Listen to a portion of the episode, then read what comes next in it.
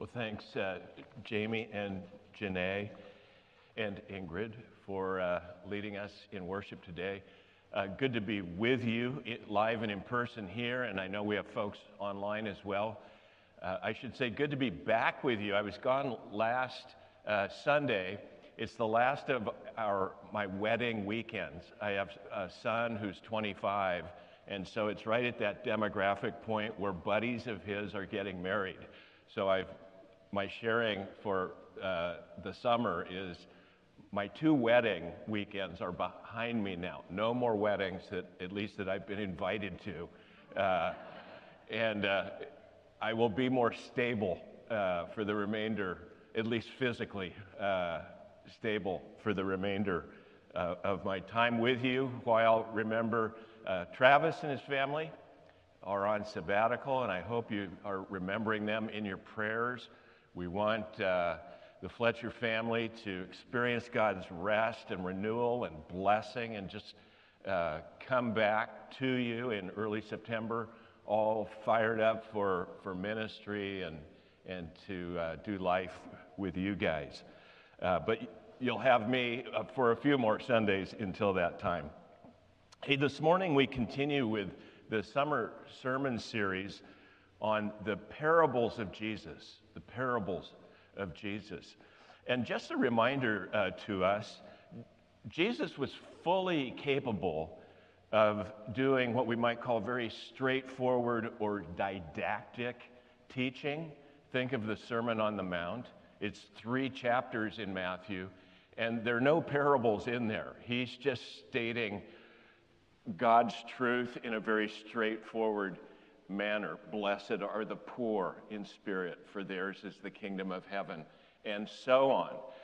So Jesus was very capable of teaching and preaching in a direct, didactic, sort of straightforward way. But he also loved to use parables, these kind of short fictions, these short little stories that have a kind of indirect quality to them. In other words, Jesus would let loose with a parable, and you had to kind of think about it, especially, and I'm going to make the case that his parables were very much aimed at a certain audience, that he was strategic in his use of parables. And that's why, and I wanted to just kind of remind you of this, I believe I said it when I preached on a parable earlier this summer. Context is super important for us in understanding the parables of Jesus, the setting or the situation into which Jesus spoke. And when we forget context, if we just sort of lift the parable out, we risk turning the parables of Jesus into kind of a New Testament version of Aesop's Fables, just kind of a nice story that ends with, and the moral of the story is, and it's just sort of floating up in the air, a kind of a moralism. I would argue, and maybe some of my fellow pastors would disagree with me on this, I believe the parables of Jesus are very context and setting specific. They're like darts that Jesus was throwing, not just a nice story that sort of floated up in the air. Context, very important, and almost the opposite of Aesop's Fables. Again, very audience-specific, issue-specific.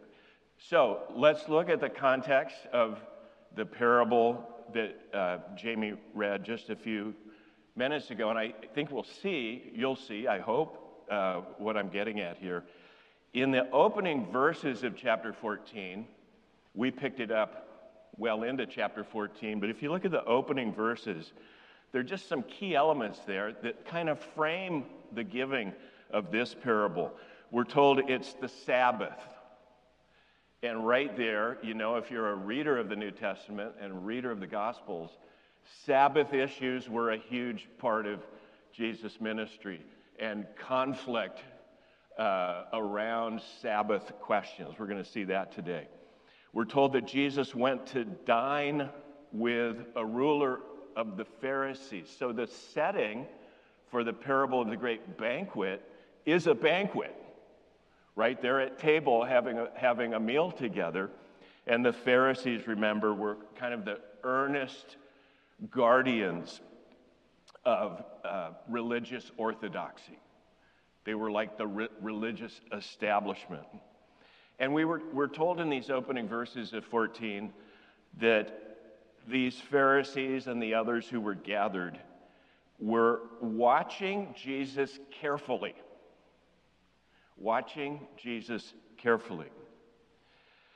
Now, remember, we know the whole story. This is stating the obvious, but sometimes it's good to state the obvious.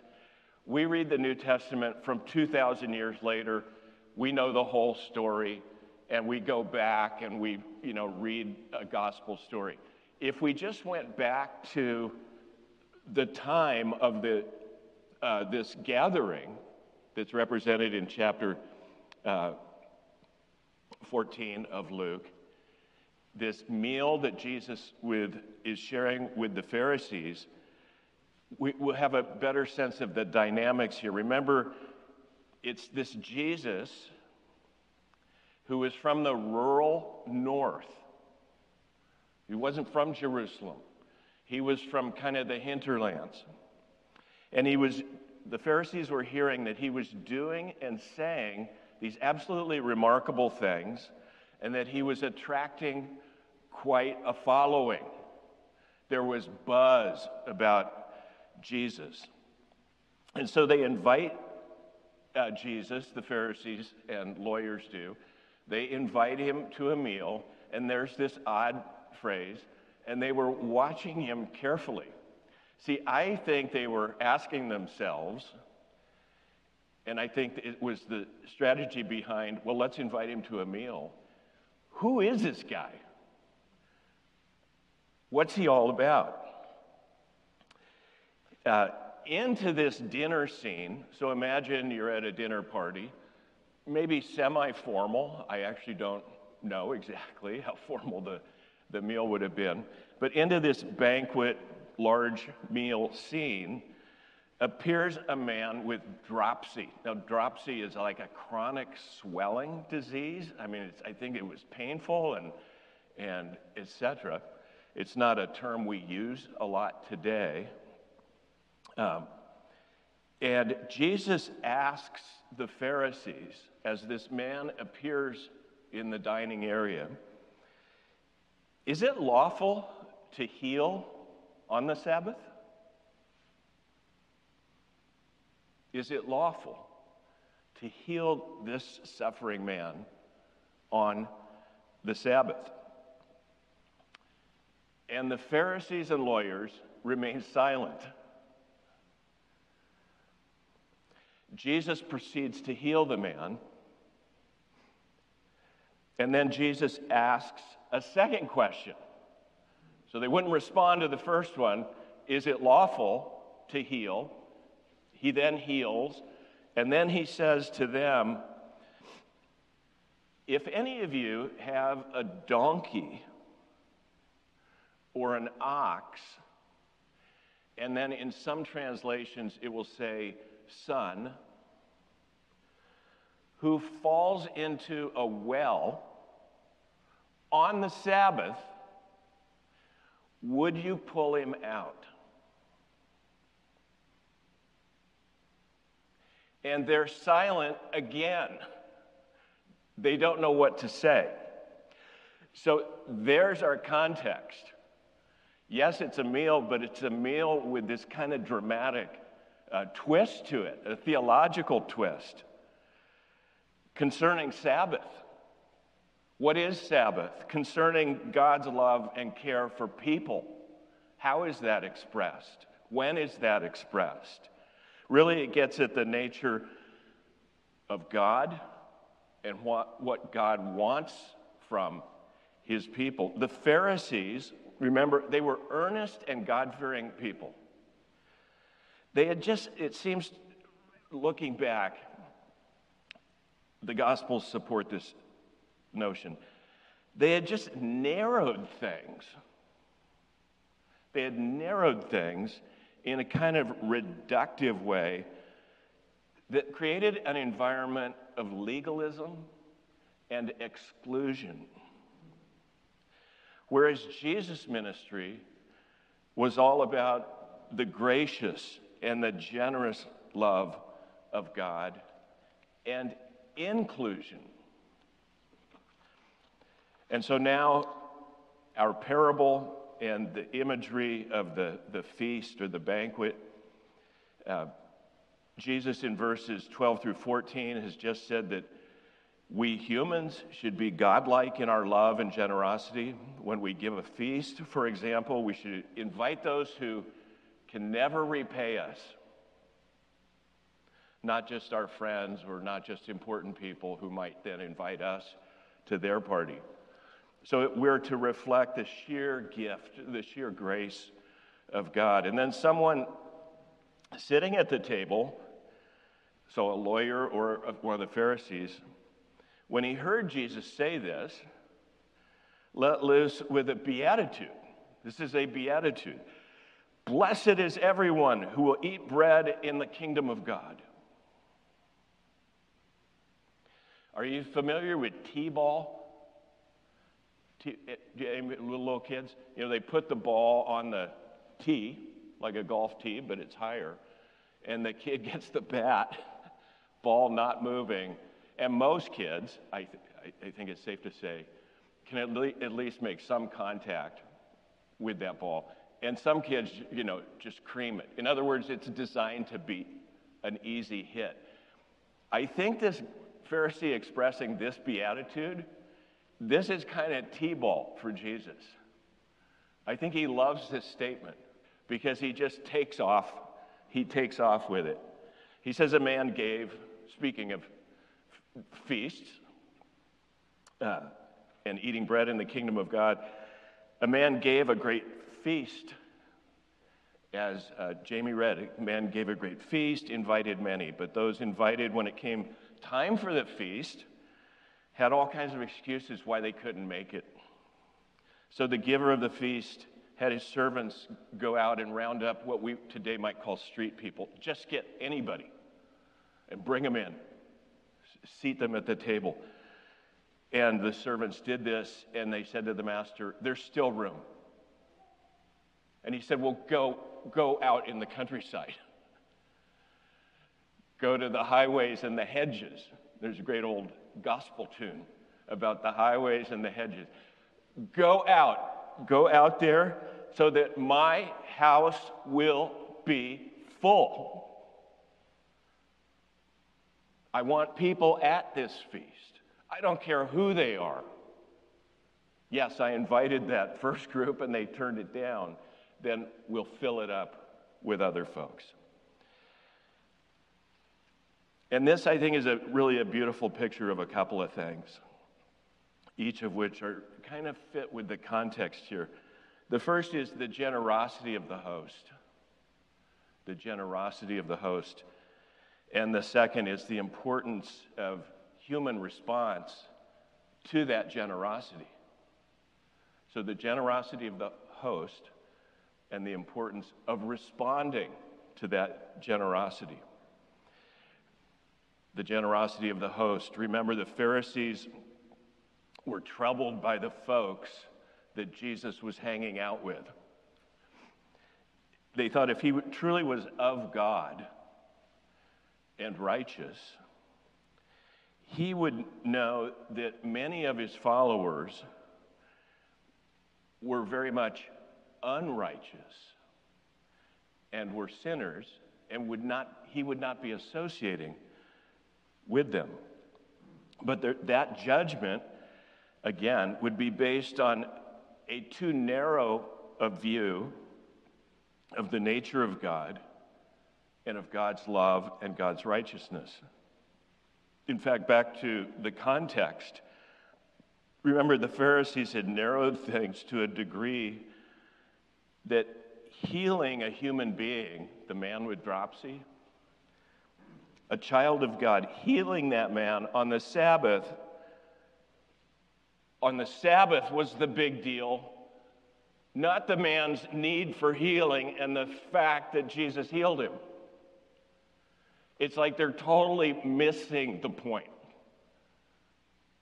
The man had a deep need.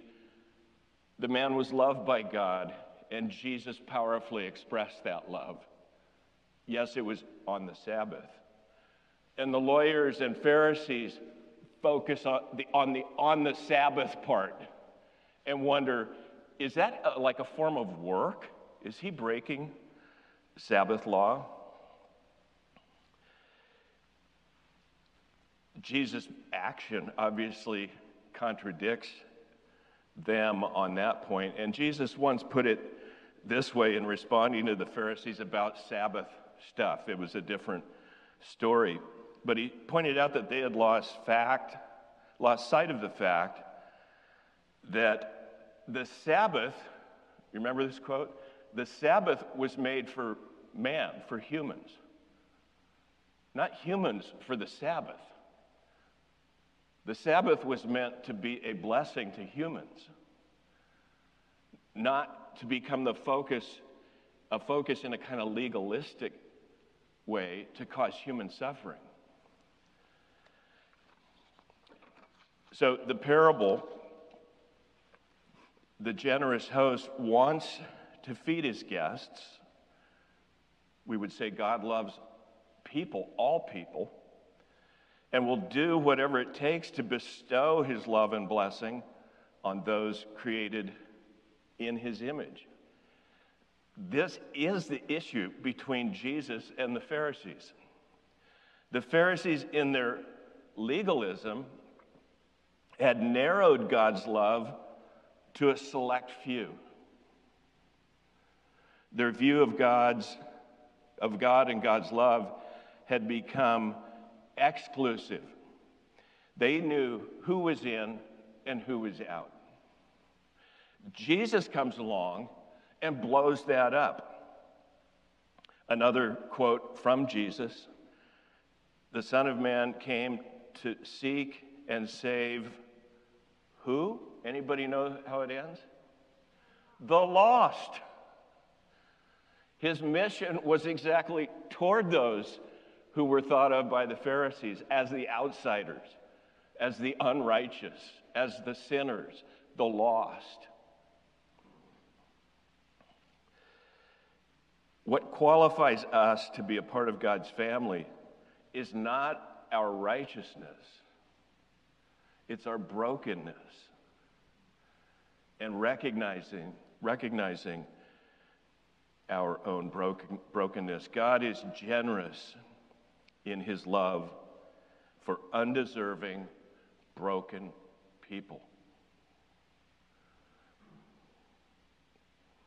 When I was in high school and college, I was very anti-Christian. My folks were wonderful people. This isn't a reflection on them. I take full responsibility for my attitude back then. I thought faith was stupid. I thought only an unthinking person would have faith. In high school, I had friends who joined Young Life, and I could not believe it. I just thought, you guys, are you complete morons? You actually believe that stuff. You actually read the Bible together. In college, I had an atheist philosophy professor who would probably get in trouble, honestly, nowadays, because he would identify Christians in the class. He would ask, do we have any Christians here?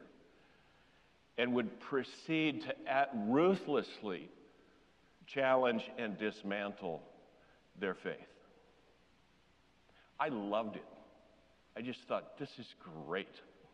I absolutely agree with this guy. But underneath my sort of bravado and BS and frat lifestyle, something else was going on. If I was honest, I would have said, I felt empty inside. I was experiencing firsthand what Pascal calls the God-shaped vacuum. You've probably heard that expression. It's a great quote. If I would have been on my game, I would have had it printed in the bulletin because it's a fabulous quote Pascal wrote. There's a God-shaped vacuum in the heart of each person, which cannot be satisfied by any created thing, but only by God, the Creator, made known through Jesus Christ. That God-shaped vacuum. To make a long story short, I began to question my own atheism. I began to ask questions of friends I knew were Christians. I began to attend Bible studies. Felt very awkward, and read Christian books. And that process, I'm very much condensing what was a longer process, kind of brought me to a place of realizing that God's nature is that of love, and it's a love that's expansive and generous and inclusive. A love that's like a man who wants to give a great feast, but all his friends back out, so he brings in the poor and the crippled and the blind and the lame. But there's still room, so he scours the countryside. It's a love that big, so that his house would be full. And I remember very specifically the night I realized not only that God is love, but that he loved me. Not only that Christ died for sinners, but he died for me. That the God who gives his all, gave his all for me. And in the language of the parable, I realized that I had been brought to the banquet of God's love, and that there's nothing better, there's nothing bigger, there's nothing deeper or longer lasting than the love of God, the feast of the love of God revealed in Jesus. In our chaotic world, this is our anchor, our foundation, our hope, our temporal and eternal security. God wants us at his feast. God wants you at his feast.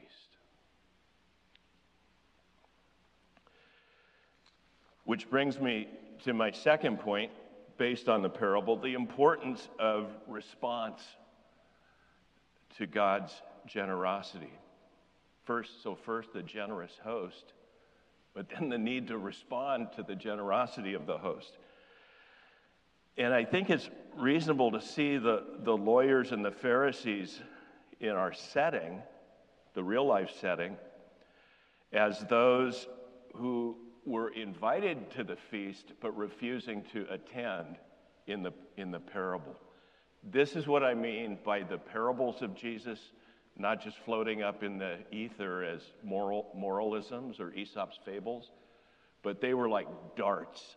I think Jesus is getting right at his hosts with this story and saying to them, you are refusing the invitation of God. At the very outset of his public ministry, Jesus had been clear that the messianic hope of the Jews was being fulfilled in him. It's a very famous section of Scripture, Luke chapter 4, where Jesus is in synagogue, and almost like maybe a community this size where it would be like, would anybody like to read the Scripture? Like Jamie read our Scripture, and Jesus stood up and he read the Scripture, and it was from Isaiah 61, Verse 2, the Spirit of the Lord is upon me because he has anointed me. By the way, anointed gives us our word Messiah. Messiah means anointed one. to preach, preach good news to the poor, liberty to the captives, recovery of sight to the blind, to set free those who are oppressed and proclaim the year of the Lord's favor. That was Isaiah, 500-600-year-old text when Jesus read it. And then Jesus continued, today this scripture is being fulfilled in your hearing. Jesus has made absolutely clear.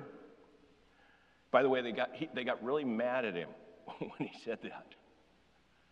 When he said, this Isaiah text I just read is being fulfilled. They didn't like that. Jesus was making clear that his mission was messianic.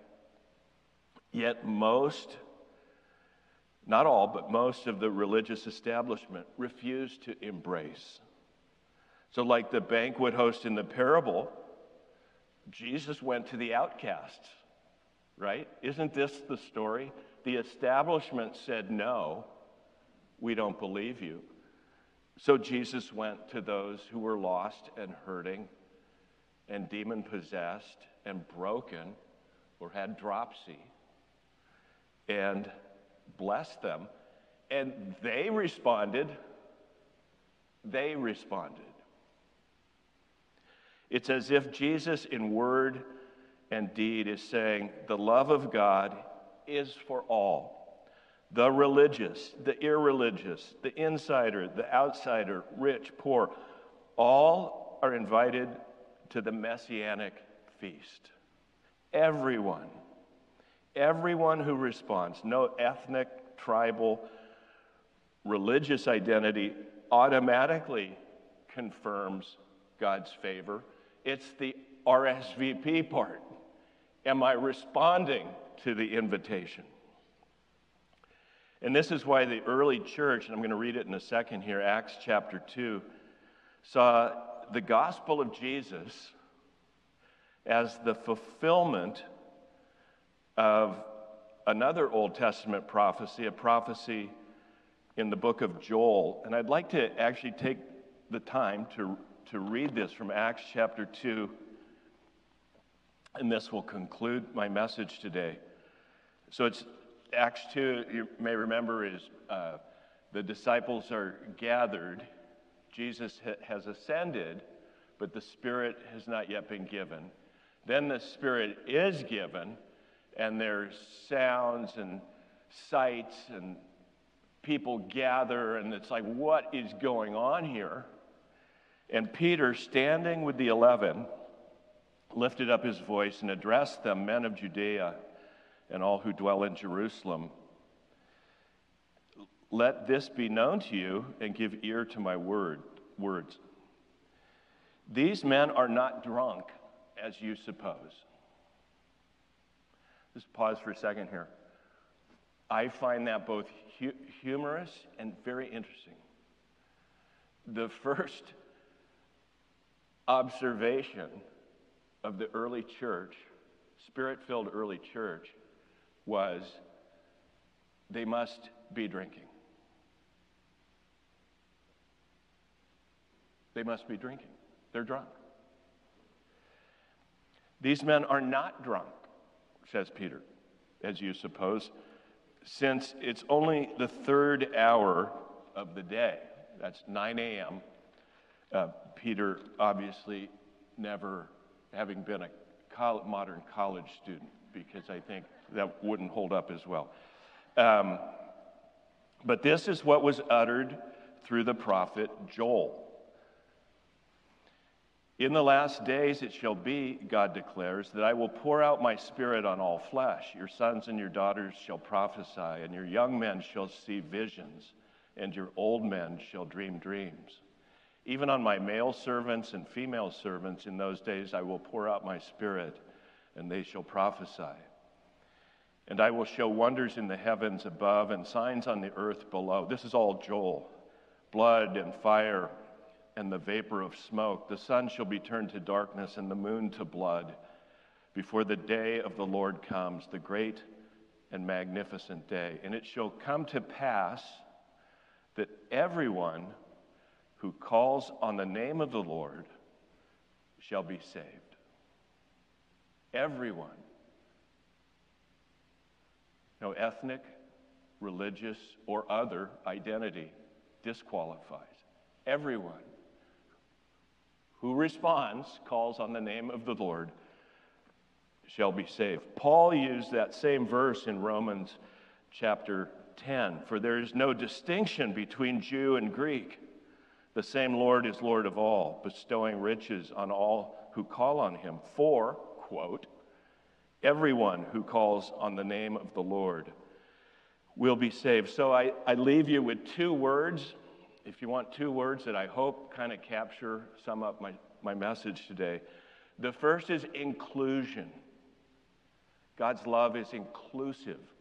God loves people, all people, sizes, shapes, ethnicities, whatever version of human a human is, God loves that person. So first word, inclusion. Second word, decision. Decision. All are invited, all are welcomed, but then the ball's in our court.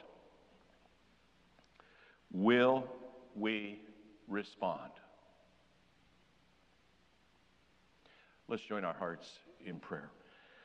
Father, thank you for the gift of your Son, Jesus Christ, and this parable he left with us.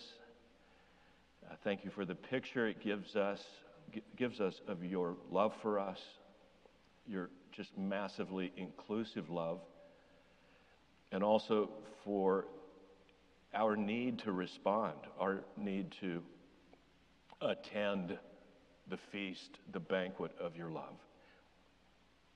Please give us today the grace to do that. We pray in Jesus' name. Amen.